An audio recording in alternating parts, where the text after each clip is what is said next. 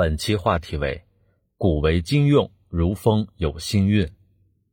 习近平总书记在孔府和孔子研究院考察时强调，对历史文化，特别是先人传承下来的道德规范，要坚持“古为今用”，推陈出新，有鉴别的加以对待，有阳气的予以继承。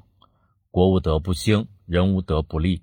从一处处历史古迹中感受文明之韵，从一篇篇经典作品中体悟文化之味，把弘扬优秀传统文化和发展现实文化有机结合起来，在继承中发展，在发展中继承，方能更好的养身心、做表率、治家国。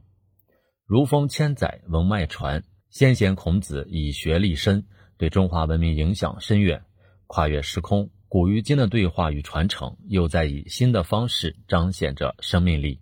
这种生命力体现为一种创新性更续。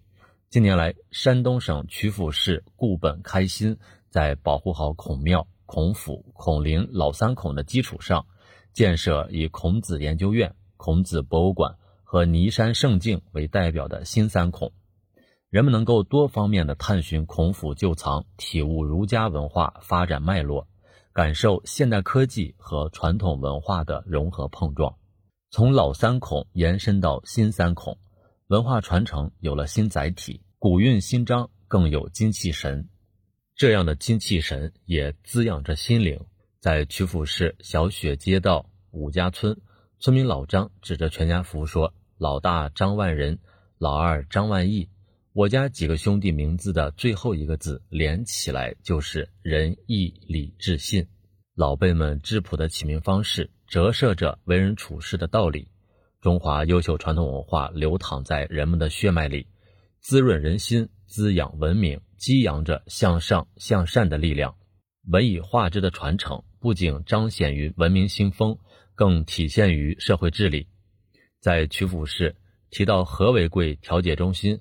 几乎无人不知，在这里，从夫妻拌嘴、邻里矛盾到购房纠纷、工资纠纷，有矛盾就能协调，有纠纷就能调解。事实证明，传扬儒家文化中的以和为贵等理念，有利于在社会治理层面营造以礼相让、以礼服人、以德教人、德法融合的文化氛围。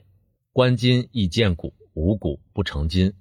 古今通理的传承，为推进国家治理体系和治理能力现代化提供了文化养分。中华优秀传统文化的哲学思想、人文精神、教化思想、道德理念等，可以为治国理政提供启示。这正是中国之治独有的文化魅力。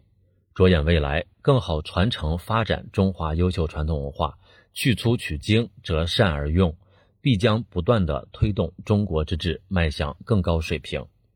夜游尼山，似水静静流淌。天空中，无人机将《论语》书卷、孔子周游列国等图案呈现。走进尼山圣境大学堂，演员们身着华服，大声吟诵着“高山仰止，景行行止”等句章。